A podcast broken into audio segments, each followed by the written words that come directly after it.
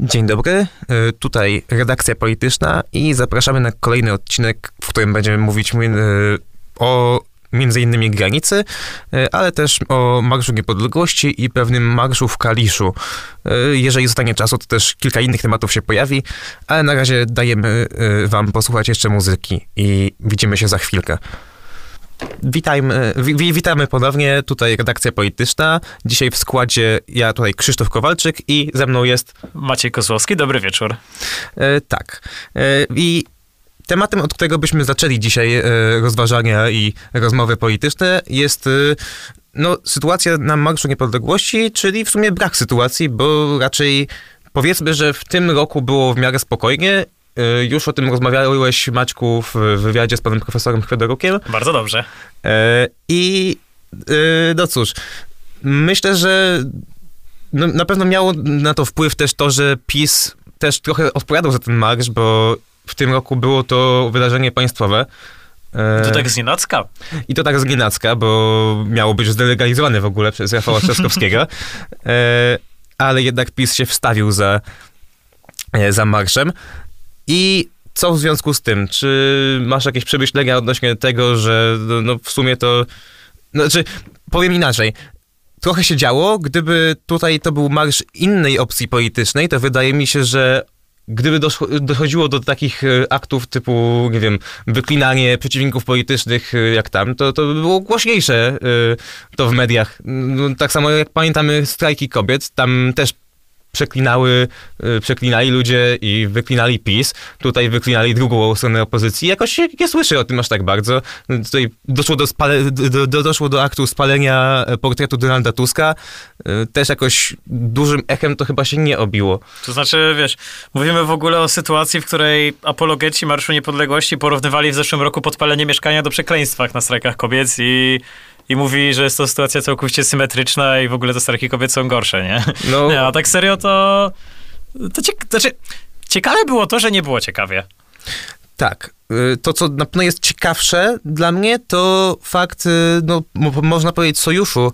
Yy, sojuszu. Yy, Bąk, Prawa i Sprawiedliwości, Prawa i Sprawiedliwości właśnie z tymi... Roberta Bąkiewicza. Z tymi narodowcami. Znaczy, nie mówimy o wszystkich narodowcach, tylko... Nie mówimy o wszystkich narodowcach, tylko właśnie o, o tym takim wąskim, e, wąskim gronie. E, ale tak, to było bardzo ciekawe i długo się zastanawiałem w sumie, dlaczego, dlaczego nic się nie działo. Bo tak jakby wydaje mi się, że scena polityczna jest znacznie bardziej spolaryzowana niż w zeszłym roku, chociaż, chociaż w sumie nie wiem. E, I no, dlaczego nie doszło do, do niczego, czego się spodziewaliśmy. To znaczy, brzmi jak osoba, która chciałaby, żeby do czegoś doszło. Trochę Nawet tak jeżeli wewnętrznie tak było, to tak serio to, to nie. Eee, no i chyba z parę dni mi zajęło dojście do wniosku i w sumie tej rozmowa z panem profesorem Federukiem e, serdecznie polecam. E, też mnie do tego doprowadziła, że no po prostu tak jakby PiS e, dogadał się z Bąkiewiczem, że nie będzie żadnego przypału, że tak powiem, po młodzieżowemu. Mhm. I przypału nie było. Przypału nie było, natomiast były wypowiedzi Roberta Bąkiewicza, które były bardzo propisowskie, tak bardzo propisowskie, że no, sam pisałem też do znajomych w wiadomościach, że dawno słyszałem, nawet do ciebie, e, że nie słyszałem dawno tak propisowskiej wypowiedzi nawet z ust polityków PiSu. No, e... no, wydaje mi się, że przez ostatni, nie wiem, miesiąc nawet Mateusz Morawiecki nie był tak propisowski, jak Bąkiewicz był ostatnio. To prawda i e, no, Robert Bąkiewicz tutaj nie dość, że bronił właśnie e, naszego premiera i mówił, że no, skandalem jest, że opozycja nie wspiera premiera na przykład na arenie unijnej i no, że nazwał to wręcz aktem zdrady i co, czymś, co nie powinno być, mieć miejsca, jakimś precedensem, no, poza jego wyobrażeniem demokratycznego państwa, które jest po niej no, dość dziwne, ale no, poza tym też Bąkiewicz mówił dużo właśnie o, o tym, że działania PiSu na granicy oczywiście pochwalił. E, no to jest logiczne. No tak, tak, tak. E, działania PiSu w, w, ogólnie w swoim programie również pochwalił. To też prawda. E, I jeszcze z ciekawych e, porównywał e, ekologizm do nazizmu. E, tak, tak. A Zielony Ład nazwał... Zielonym diabelstwem, tak. Tak, zielonym diabelstwem i mówił, że ekologizmowi nie można ufać, ponieważ kiedyś na zachodzie nazizmowi, ludzie też byli za nazizmem i widzicie jak się skończyło. E, Porównanie na pewno bardzo trafne, tak? E, e, Tak. e, lubimy Marsza Niepodległości, zawsze się tym fascynujemy. Natomiast niedawno przeszedł też inny marsz, bo w sumie to, biorąc pod uwagę, że w mar- na Marszu Niepodległości nie działo się zbyt dużo, to myślę, że możemy przejść do tego tematu. No ten, ma, ten drugi marsz, o którym będziemy gadać, to zdecydowanie skradł show w ostat, ostatnim tygodniu. Tak, i trochę o tym też było na, w telewizji publicznej, a mia- mianowicie marsz organizowany przez niejakiego Wojciecha O. O! Tak. Nie bez powodu anonimizujemy już teraz jego nazwisko. Dokładnie tak, ponieważ jest teraz w areszcie.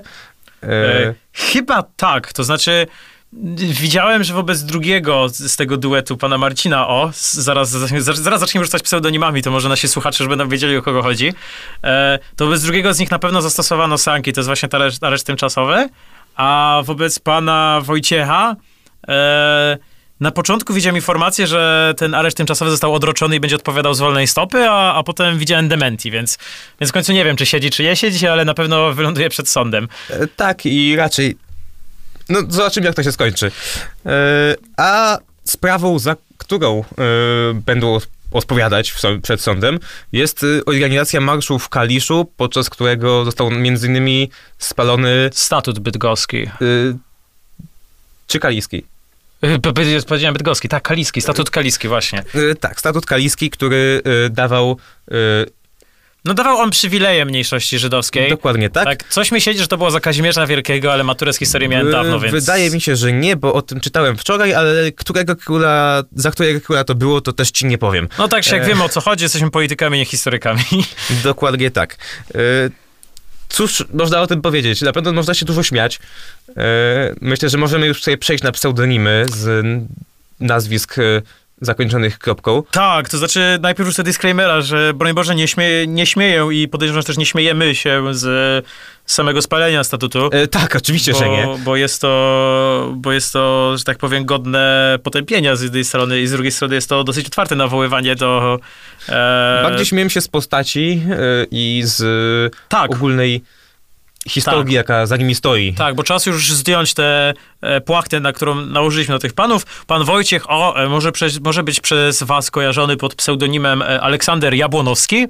Jego nazwisko mogę, znaczy nazwisko pseudonimowe mogę mówić, bo nie jest jego prawdziwym nazwiskiem, e, lub też na niektórych grupach, e, lub ogólnie w takim bardziej głębokim internecie, pieszczotliwie jest zwany Jaszczurem. A z drugiej strony pan Marcin O, który chyba nie ma żadnego pseudonimu tak stricte artystycznego, ale też możemy go kojarzyć jako Ludwiczka, w nawiązaniu do znanej bajki Świat według, e, k, e, Świat według Ludwiczka właśnie.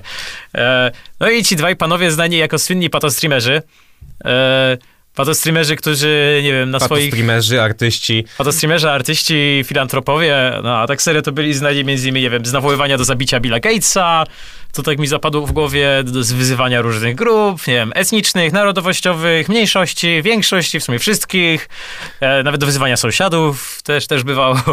No bywało, bywało. Myślę, że można ich trochę porównać do na przykład takiej postaci jak e, Gypsy, Gypsy Crusader z amerykańskiej sceny e, politycznej, która e, z, stała się takim no, ikoną e, białych suprematystów tam z kolei. E, I też ostatnio trafił do aresztu chyba za posiadanie nielegalnie broni. E, Jakoś kompletnie mnie to nie dziwi. To znaczy, kompletnie nie wiem, o kim mówisz, bo, bo jestem zamknięty w piwnicy, ale na pewno każdy z nas zna Krzysztofa Kononowicza. Oczywiście. m, Szkolna to... Uniwersum, szkolna. no, Nie chcemy obrazić żadnego z tych panów, więc nie będę mówił, czy. Nie będę próbował ich porównywać i tak dalej, ale. Ale wink, wink. miasto to Białystok. E, Wiecie o co chodzi. E, No i ci dwaj panowie ogólnie głównie zajmowali się organizacją tego, tego to marszu. E, Poza spaleniem tego statutu kaliskiego, no to ogólnie było tam pełno haseł nawołują- nawołujących właśnie do rozprawienia się z mniejszością żydowską. No ogólnie wiemy o co chodzi, no.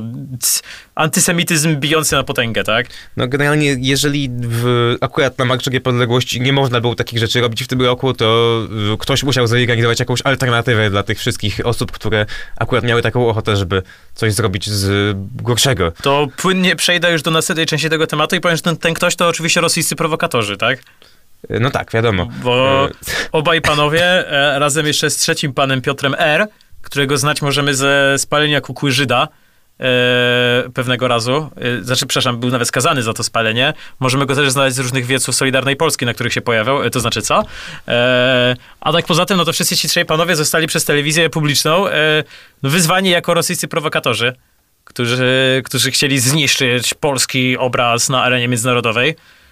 Ale powiązania mają nie tylko z sceną, e, znaczy powiązania, e, pseudo-powiązania. Te powiązania, które wskazuje telewizja publiczna. Powiązania, na które wskazuje telewizja publiczna, ale mają też powiązania bardziej e, realne, bardziej na scenie polskiej, a mianowicie z Grzegorzem Braunem, który...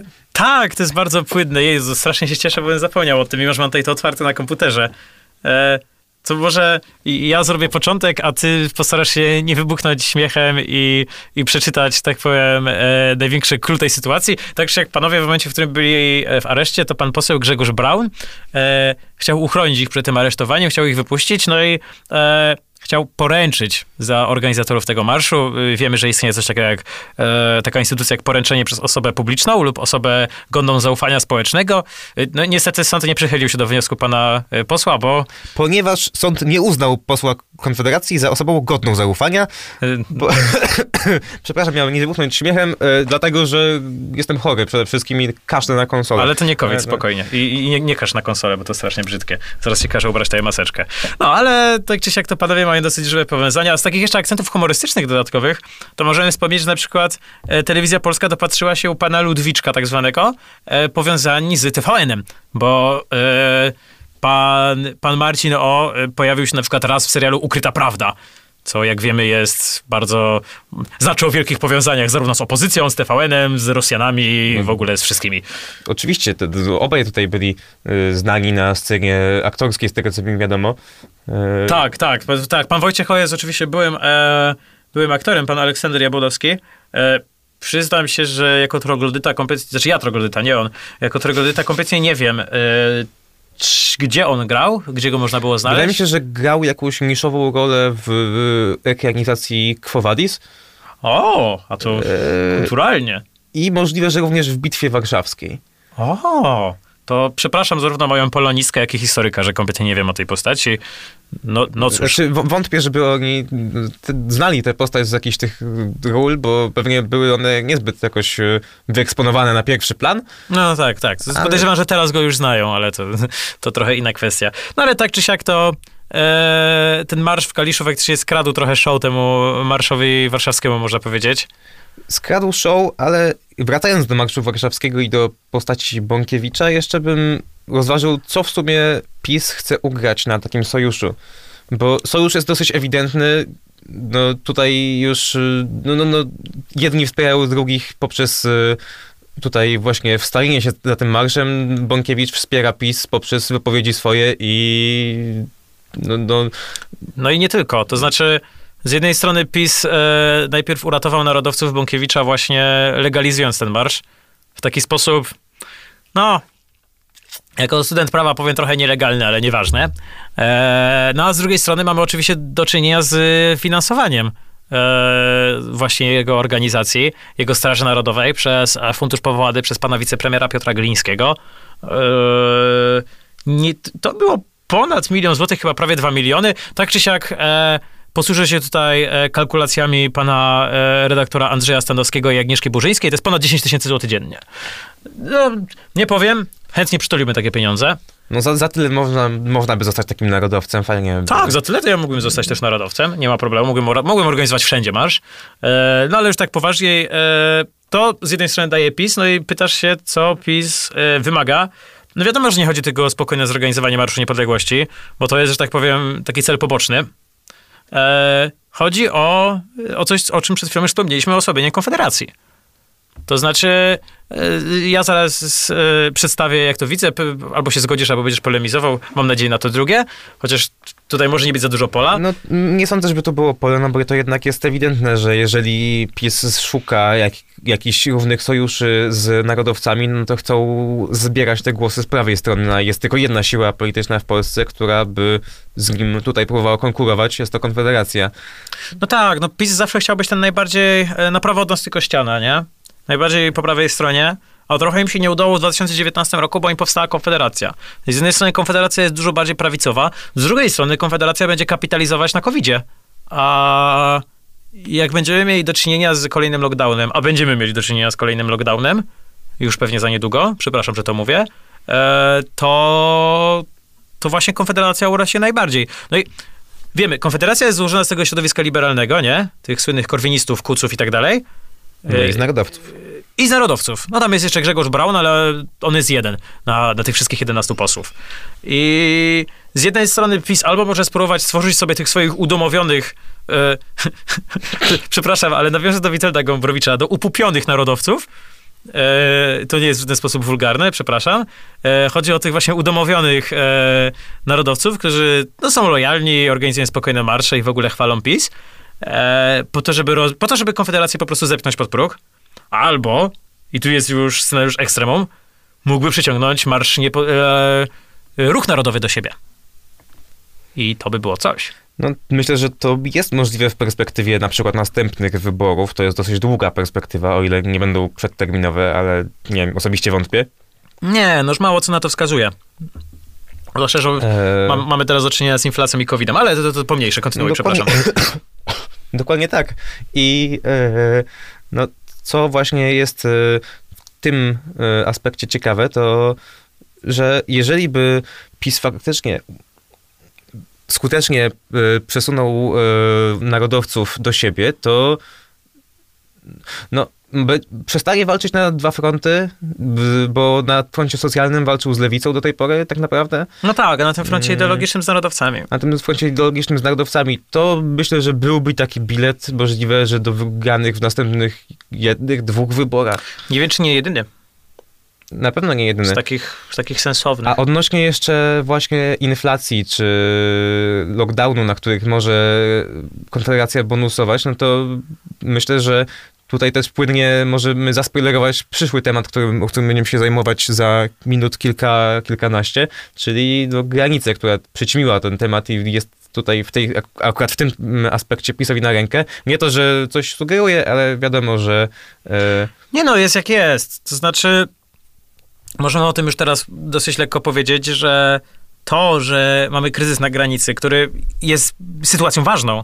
I tak jest, to jest, najważniejszą. to jest całkowicie zrozumiałe, że wszyscy o tym mówią, nie? Więc Oczywiście. tak jakby to jest zrozumiałe, że ten, ten temat dominuje media, ale z drugiej strony mamy to, że te media zapominają trochę o tym, albo nie przekazują, albo po prostu te informacje się nie przebijają, bo nie są tak klikalne.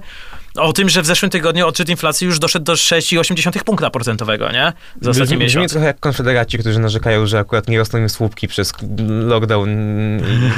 No ale z drugiej strony Inflacja. mamy 24 tysiące bodajże 200 zakażeń w dniu dzisiejszym. Przypominam, nagrywamy to w środę 17 listopada, więc to są tematy, które na pewno PiS mogą, no może nie, chciałem już powiedzieć utopić. Nie utopią go, ale do, mogą bardzo zaszkodzić, nie? A sytuacja, w której mamy do czynienia z, e, z tym kryzysem na granicy, z kryzysem, który no bądź nie bądź jednak trochę jednoczy tych Polaków. Mm, Tak, no, na pewno występuje przynajmniej na ten moment ten efekt flagi.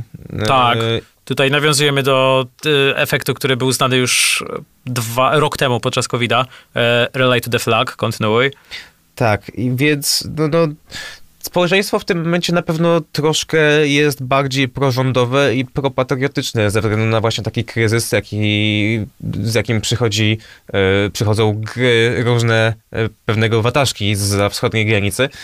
E, I cóż, no w tym momencie tak jest. Czy to potrwa długo? Szczerze mówiąc wątpię, bo jeżeli ten kryzys będzie trwał nadal tak jak trwa, to możliwe, że będzie przyćmiony przez y, takie rzeczy jak na przykład aborcja i znowu kolejne może śmierci spowodowane y, wyrokiem Trybunału.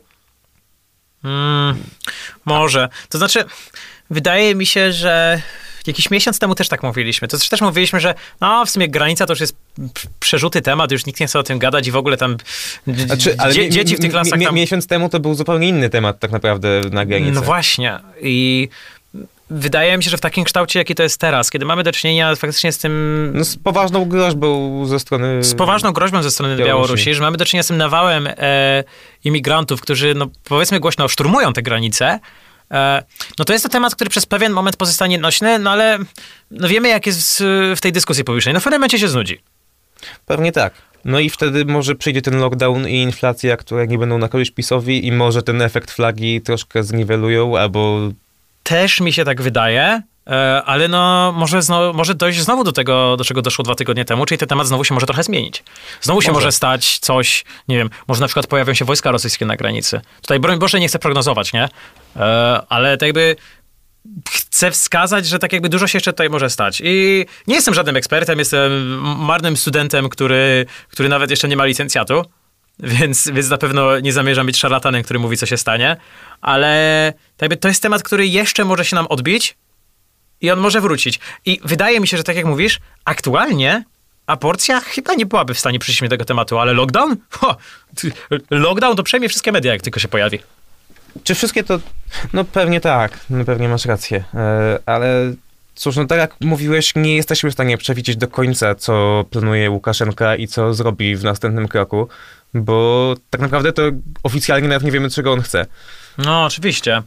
Czyli co, przechodzimy powoli do tematu e, białoruskiego, bo tak widzę, że wszystko na to wskazuje. Tak, mi się wydaje, jednak się ten temat narzuca, e, także myślę, że zostawimy was na krótką przerwę i za chwilę wrócimy z tematem e, Białorusi.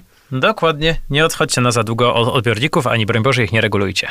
I witamy ponownie z powrotem o Białorusi i cóż, Zacząłbym w sumie od takiego tematu, o którym też się niewiele mówi, mam wrażenie, czyli o tym, że albo za szybko powołaliśmy od razu do tego armię i zamiast żeby powiedzieć to jednak e, Straży Granicznej, albo po prostu nie mogliśmy zrobić inaczej. Bo tak naprawdę powołując armię od razu do granicy, to mam wrażenie, że trochę dajemy Białorusi informacje na temat tego, jak na przykład szybko mogą być na miejscu, albo ogólnie jak nasza armia funkcjonuje w takich warunkach. No to czy ja bym powiedział, że w sumie daliśmy trochę Łukaszence to, to czego chciał. I to, czy mogliśmy polegać tylko na Straży Granicznej, czy nie, no to nie mam pojęcia, nie znam się, tak? I, I, wydaje mi się, że nawet polski rząd tego nie wie, co z podobnych przyczyn, ale nieważne. E... Polski rząd w tym momencie mówi, że dwa dni moglibyśmy być w Mińsku. No, chyba jako jeńcy. E, przepraszam. Mam nadzieję, że nie zostanę pozwany za to, co teraz powiedziałem. E, ale tak czy siak, no strasznie mocno zagraliśmy te swoje karty. Strasznie szybko, tak nawiązując do tytułu audycji. No tak, to, to wszystkie pokazaliśmy od razu i... Wszystkie, wszystkie asy rzuciliśmy na stół i w sumie co, Łukaszenka gra dalej, a, a my, nie mamy, my nie mamy czym grać, nie. A teraz tak tłumacząc, to jakby, bo w sumie używa, używamy tej metafory, a e, nie do końca wiadomo o co chodzi. Mm, z jednej strony to, że faktycznie daliśmy Białorusi to, czego chciała, czyli po prostu pokazaliśmy jej, nie wiem, strasznie dużo informacji bardzo szybko o polskim wojsku. E, nie, między innymi to, gdzie jest rozlokowany, między innymi to, jak szybko potrafi zmobilizować i tak dalej, i tak dalej. Co tak jakby jest zrozumiałe, że prędzej czy później musielibyśmy to zrobić, ale zrobiliśmy to strasznie szybko. To była pierwsza rzecz, jaką zrobiliśmy, bo rząd się rzucił, żeby, żeby gasić ten pożar, w momencie, w którym to jeszcze nie był pożar. I też teraz w momencie, w którym, mm, w którym tak naprawdę jakoś trzeba by tę sytuację rozwiązać, to już trochę nie ma jak. No tak, bo już największe działa wyciągnęliśmy. Największe działa wyciągnęliśmy i w związku z tym, że na granicy aktualnie jest jak jest, też nie za bardzo mamy jak je schować. Eee, wydaje mi się, że tutaj to ma też duże połączenie, znaczy duży związek z, z tym stanem wyjątkowym, który obowiązywał dotychczas. Za niedługo się chyba kończy, z tego co pamiętam. Eee, to a, a propos newsów, które przegląda się na cześć. Tak, możemy zrobić takiego świeżego newsa, że jest, jest 19.33, czyli godzinę i 20 minut temu e, Sejm e, uchwalił ustawę e, właśnie w sprawie ochrony granicy. E, I jest to ustawa, która praktycznie przedłuża bezterminowo stan wyjątkowy na tejże granicy, to znaczy pozwala na terminowe określenie, to znaczy, no, wiem o co chodzi, na czas określony, zakazu wstępu do, do tej strefy, to jeden. Y, I dwa, daje bardzo duże kompetencje właśnie Straży Granicznej. Z tego, co tam czytałem, to na przykład będą mogli używać chyba plecakowych miotaczy gazu łzawiącego. E, znaczy nie, nie, żebym teraz to przeczytał, spokojnie, przeczytałem to w autobusie, który jechaliśmy. E, e, więc, więc żeby nie było aż tak nieprofesjonalnie. No to był tramwaj, e, ale... E, Cóż, myśl, czuję się trochę jak na początku, jeszcze na, na, początku, no, trochę te, porównaniu do teraz, do, jest na początku pandemii i jak podczas wyborów, e, jak znowu gramy o stanie wyjątkowym. Bo to jest dokładnie ten sam case. Mhm. To znaczy, w momencie, w którym PiS jakieś trzy miesiące temu w końcu się odważył wprowadzić pierwszy w historii trzeciej RPA, ale to brzmi groźnie, yy, stan nadzwyczajny, czyli właśnie stan wyjątkowy na granicy i tak jakby bardzo dobrze, że to zrobił i chwała mu za to, bo, bo to było całkowicie adekwatne narzędzie i to było kompletnie, całkowicie to i jak rzadko to mogę powiedzieć, całkowicie pochwalam, co, co PiS zrobił e, w tamtym momencie, przynajmniej w kwestii tego stanu wyjątkowego. E, tak w momencie teraz, kiedy tak jakby ten stan nie może zostać przedłużony, bo konstytucja na to nie pozwala, ale mamy inne stany nadzwyczajne. Mamy na przykład stan wojenny. To jakby dosyć otwarcie mówimy o tym, że to już jest pewien rodzaj wojny, to jest wojna hybrydowa, tak? I, i konflikt e, tak naprawdę może wybuchnąć w każdym momencie. To, to kto wie, czy na przykład ten stan nie powinien zostać wprowadzony. I dlaczego tak mówię? Bo, bo to brzmi jak, nie wiem, pewien defetyzm. E, chodzi o to, że w momencie, w którym wprowadzamy takie stany wyjątkowe właśnie za pomocą ustawy, powiedzmy to głośno, pozakonstytucyjnie, i to jest coś, z czym mieliśmy do czynienia zarówno na początku pandemii, jak i teraz, to jest to pozakonstytucyjne. To znaczy, o, teraz, żeby nie wchodzić w to prawnicze gadanie, no. E, stany wyjątkowe w konstytucji są ustalone właśnie po to, żeby ktoś nie robił takich rzeczy.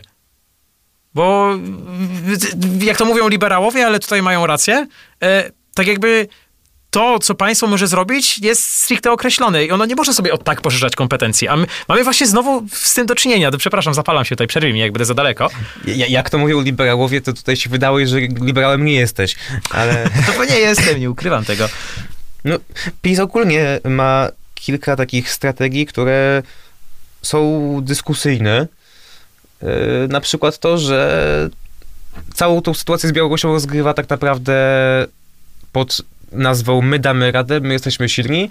I to jest też z moim zdaniem jeden z największych minusów, bo tak naprawdę Europa mogłaby mówić, czy no w dużej części mówi, że jest, stoi murem za nami, stoi murem za Polską, ale jednak nie jest tak do końca, a nie jest tak dlatego, że są problemy z transparentnością tego, co się dzieje na granicy i tego, że nie ma tam Frontexu, który mógłby tam być. Oczywiście nie wprowadzamy tutaj różnych mitów o tym, że Frontex mógłby tam pomóc jakoś powiedzmy, że militarię albo e, właśnie pomoc ja się, Straży Granicznej. A ja się nie zgadzam, bo moim zdaniem Frontex zmieniłby bardzo dużo.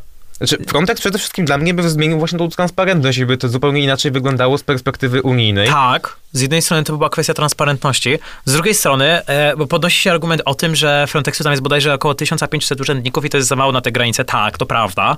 Ale warto wspomnieć, że z drugiej strony Frontex ma na przykład możliwości mobilizacji do, dodatkowych tysiąca żołnierzy, co wiadomo, że dalej jest za mało, ale to już jest dwa razy więcej niż o czym mówimy.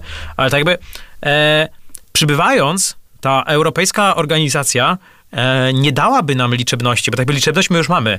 Oni by dali nam takie pewne know-how. To znaczy Polska, polscy żołnierze, polska Straż Graniczna tak naprawdę nigdy, nigdy nie mierzyła się z czymś takim.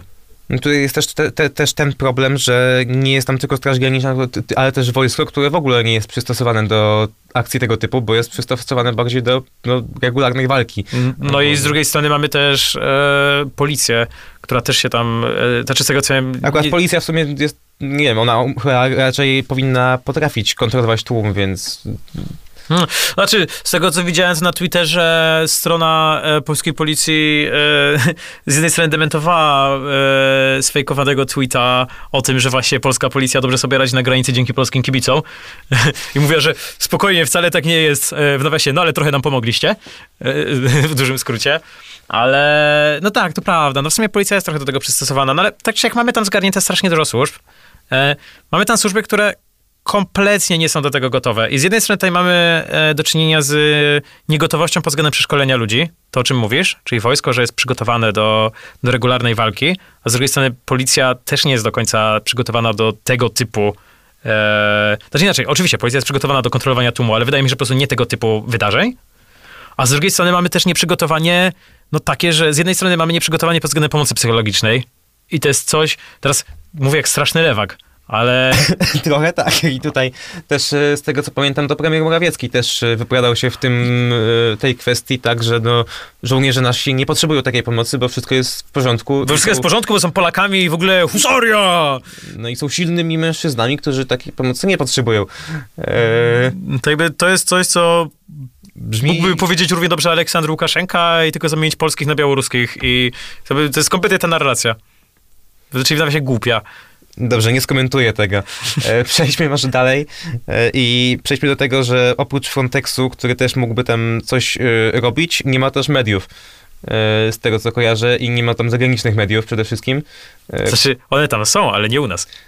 tak, dostały wstęp bodajże tydzień temu, nie cały tydzień temu. A jakoś w ostatnim tygodniu. I w tym momencie media zachodnie mają dostęp do granicy od strony białoruskiej. Nie mają tego dostępu od strony naszej, co też no, nie, nie służy wizerunkowi Polski e, na zachodzie za granicą. I ponownie wchodzę na różne portale typu Politico czy New York Times i widzę tam newsy odnośnie tego, że no Polska generalnie to raczej lepsze, lepsze zło z tego, tej, no, mniejsze zło z tej dwójki, bo to jednak nie jest ten autorytarny reżim Łukaszen, Łukaszenki, Nie? terrorysty. Ty też, przepraszam. E,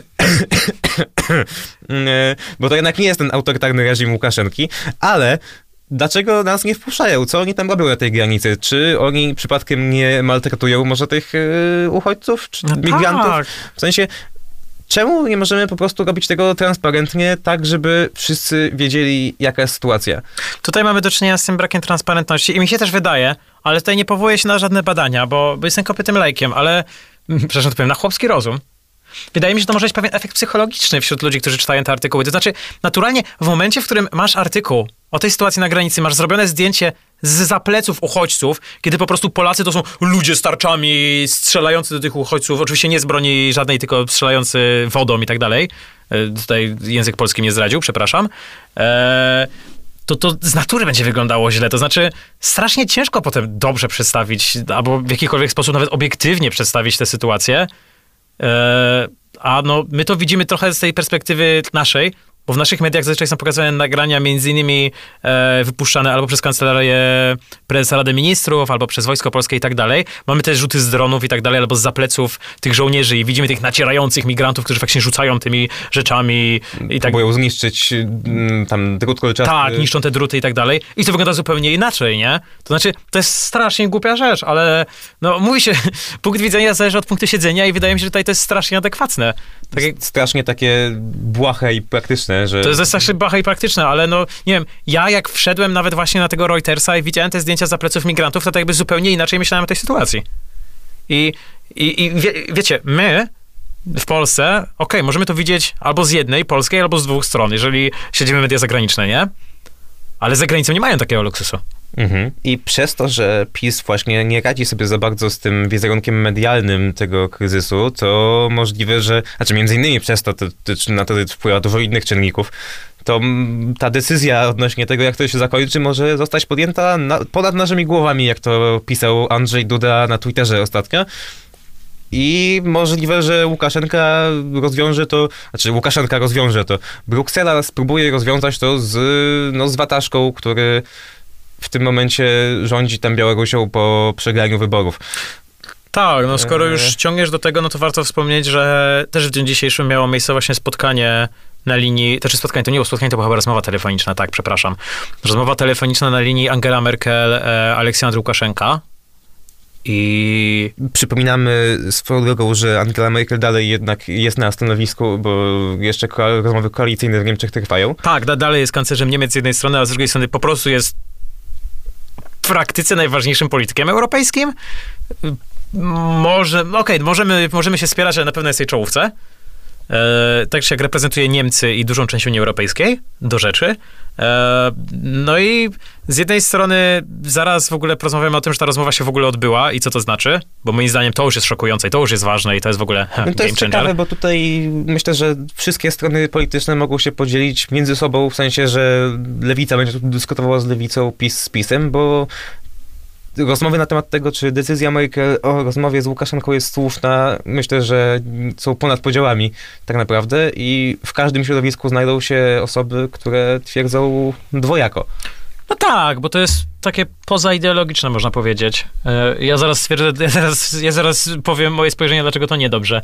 Ale abstrahując jeszcze od tego, że ta rozmowa się w ogóle odbyła, no to media białoruskie Wiadomo, to są media białoruskie, dlatego niestety po prostu na razie tylko one podały tę wiadomość, dlatego proszę brać to pod uwagę i możliwe, że to jest e, w ogóle fake i, i fałszywka i tak dalej. Dowiemy się pewnie tego za parę godzin, ale media białoruskie ogłosiły, że podczas tej rozmowy właśnie Angela Merkel i Aleksander Łukaszenka doszli do porozumienia, że e, wszelkie decyzje dotyczące właśnie tego kryzysu na granicy powinny być podejmowane na linii Bruksela-Mińsk. Czyli ponad naszymi głowami. Czyli ponad naszymi głowami. No i E, ale z tego, co kojarzę, to Łukaszenka też stwierdził, że e, Bruksela powinna e, opłacić e, rozwiązanie kryzysu przez Łukaszenkę i uznać go jako e, jedynego prawowitego prezydenta Białorusi i wtedy faktycznie może, może ten kryzys zostać rozwiązany w jakiś sposób. moim zdaniem Bruksela już uzna Łukaszenkę jako właśnie prezydenta Białorusi. To, to, jest, To dochodzimy do tego, to jest ten największy problem. tak. Ale dobra, jak jak chcesz, to możemy jeszcze... Tak, bo to jest ważne, o czym mówisz. To znaczy, wydaje mi się, że Łukaszenka tutaj trochę pokazuje, o co chodzi. Znaczy, pokazał te swoje karty, na czym mu tak naprawdę zależy, bo wydaje mi się, że to jest ważne z jego punktu widzenia. Czy pytanie jeszcze, czy po prostu nie jest sterowany przez Putina i jemu na, nie, zależy tylko na wykonywaniu rozkazów?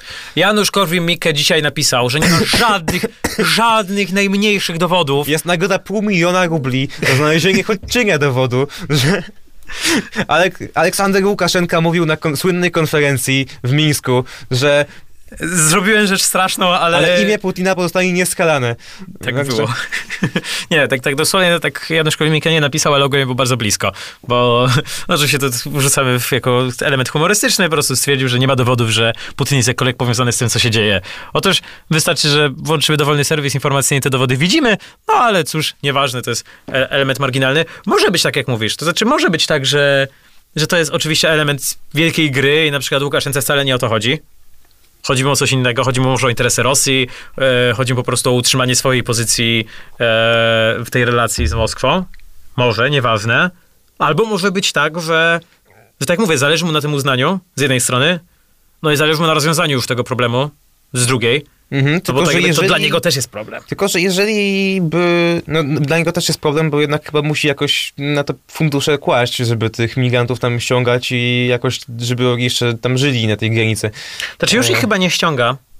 E, Już ich chyba nie ściąga, bo też między innymi politycy europejscy i też z Bliskiego Wschodu wydaje mi się, że zareagowali i już powoli wstrzymują loty do Białorusi. Warto wskazać, że to jest jeden z tych nielicznych momentów, kiedy Unia Europejska zareagowała dosyć szybko i skutecznie i zagroziła większości przewoźników, którzy albo wiedzieli i zgadzali się, albo nawet nie wiedzieli, ale, ale przyczyniali się do, do tego właśnie transportowania tych migrantów e, z Bliskiego Wschodu na Białoruś. To Unia Europejska zagroziła sankcjami, jeżeli nie zablokują tych lotów. No i oni to zrobili. Tak, dlatego mam wrażenie, że jeżeli Łukaszenka grał pod to uznanie go za prezydenta i jakieś e, zakończenie wojny, yy, chyb, znaczy wojny na linii Unia-Białoruś, to Mhm. no, on tego, tej wojny, tej, tej gry nie wygra. Przepraszam. Ponieważ no, no jednak Unia Europejska, mam wrażenie, ma większe możliwości troszkę i jeżeli będzie, będą takie groźby y, rzucane w jej kierunku, że no mogę rozwiązać ten problem, ale jeżeli zrobicie to, to i to, to jedynym efektem mogą być większe sankcje.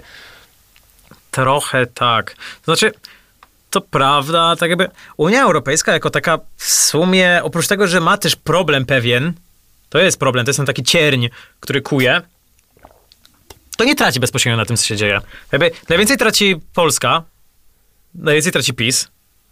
Znaczy na razie nie, bo mamy ten efekt zbierania się wokół flagi i tak dalej, ale to jest temat, który też za niedługo zacznie wychodzić na złe. Z jednej strony po prostu ekonomicznie, militarnie, a z drugiej strony właśnie propagandowo. E, więc może być tak, jak mówisz. No, warto wspomnieć też o tym, że Andrzej Duda z jednej strony dzi- dzisiaj w swoim tweetie nie dość, że napisał, że nie pozwoli na to, żeby te decyzje były podejmowane w cudzysłowie ponad naszymi głowami, to stwierdził też, że Polska nie uzna takich w ogóle ustaleń. No zobaczymy, ale to... Co jest, co jest jeszcze ciekawsze. E, to znaczy, z tego co mówisz, ja się tutaj zgadzam, no dochodzi do pewnego momentu, w którym tak naprawdę dochodzimy do impasu, bo tej sytuacji nie da się już trochę eskalować. W taki konwencjonalny sposób. To znaczy, nie przysyłając na przykład już faktycznie żołnierzy, No szczerze wątpię, żeby Łukaszenka dawał faktycznie broni y, migrantom bo, i kazał im strzelać. To by było już tak absurdalne, że myślisz? A, a jakbyś usłyszał rok temu, że reżim białoruski zacznie sprowadzać migrantów samolotami tylko po to, żeby zdenerwować Unię Europejską i Polskę, to, to uznałbyś to za niewystarczająco szalone? Bo ja bym uznał. No, możliwe, że masz rację. I to, i to by znaczyło, no bo takie działania nie są czymś nadzwyczajnym, w sensie, ale mimo, że ciężko jest sobie uświadomić, że coś takiego dzieje się w sumie na naszej granicy, bo nie to, że jestem zdziwiony, że ktoś byłby do tego zdolny i Łukaszenka byłby do tego zdolny, bo wiadomo, żeby był. No wręcz, kto jak nie on.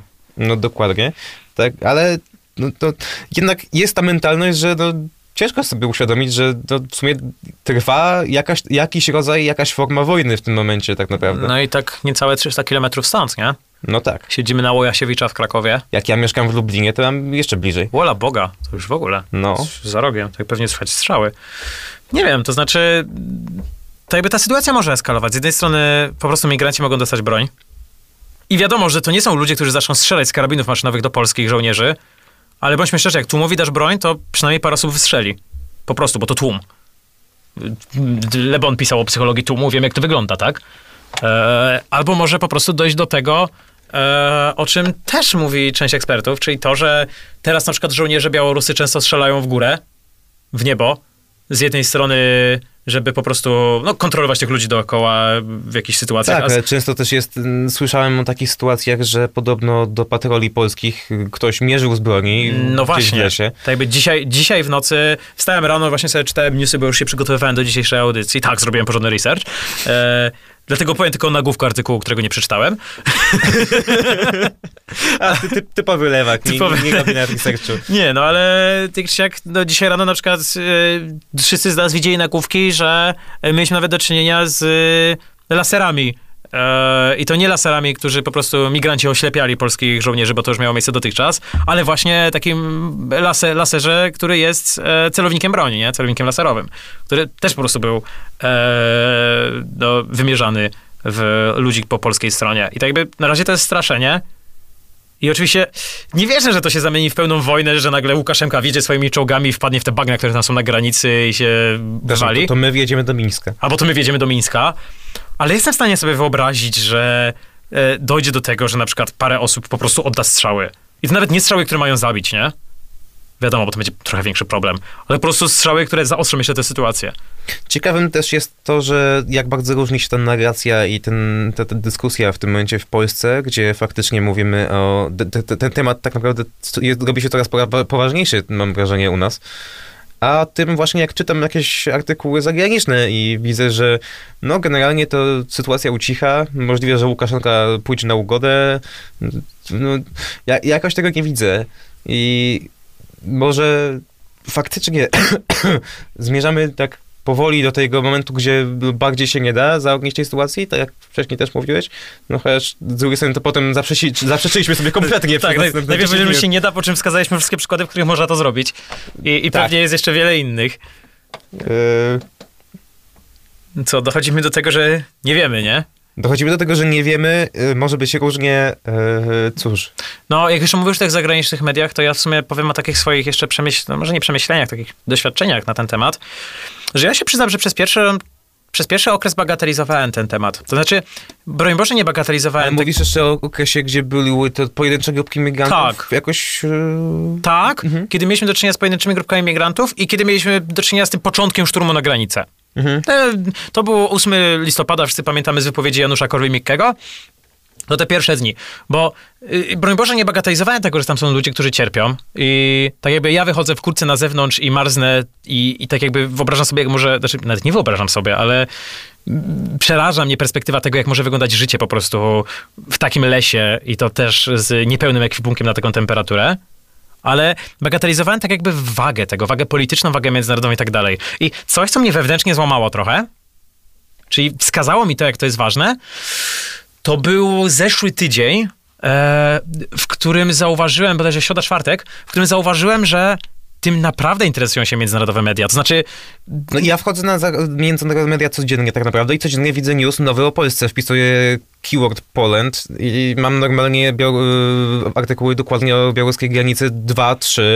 2-3 dziennie to z jednej strony i to nawet nie to, że to są tylko artykuły, ale to są też często strony tytułowe, za mhm. przeproszeniem. I no to jest w pewien sposób szokujące. To znaczy, nie wiem, trochę dziwnie znaleźć się na stronie tytułowej globalnego, to znaczy, nie mówię ja jako ja, tylko ja jako Polak, e, mamo, jestem w telewizji, e, znaleźć się na stronie tytułowej, no... Ale jesteś w radiu. ale jestem w radio, globalnego, globalnego czasopisma i to trochę pokazuje, że znaleźliśmy się w ważnym momencie historii, moim zdaniem.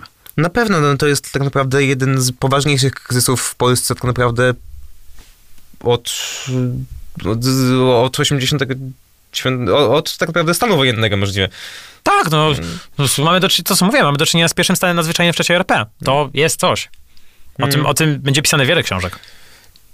Także cóż, doszliśmy do tego, że sytuacja jest poważna, ale w sumie niewiele wiemy i o tym, że decy- i do tego, że decyzja może być podjęta ponad naszymi głowami, ale zobaczymy.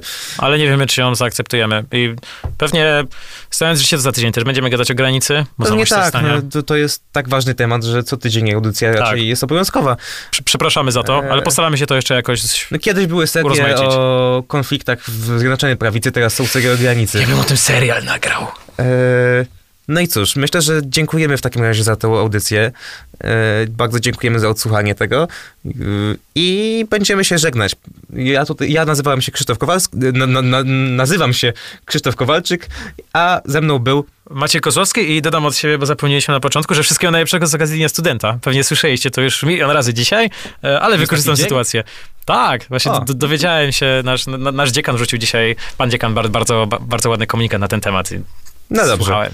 No to dziękujemy bardzo i dobranoc, do zobaczenia następnym razem. Całuski.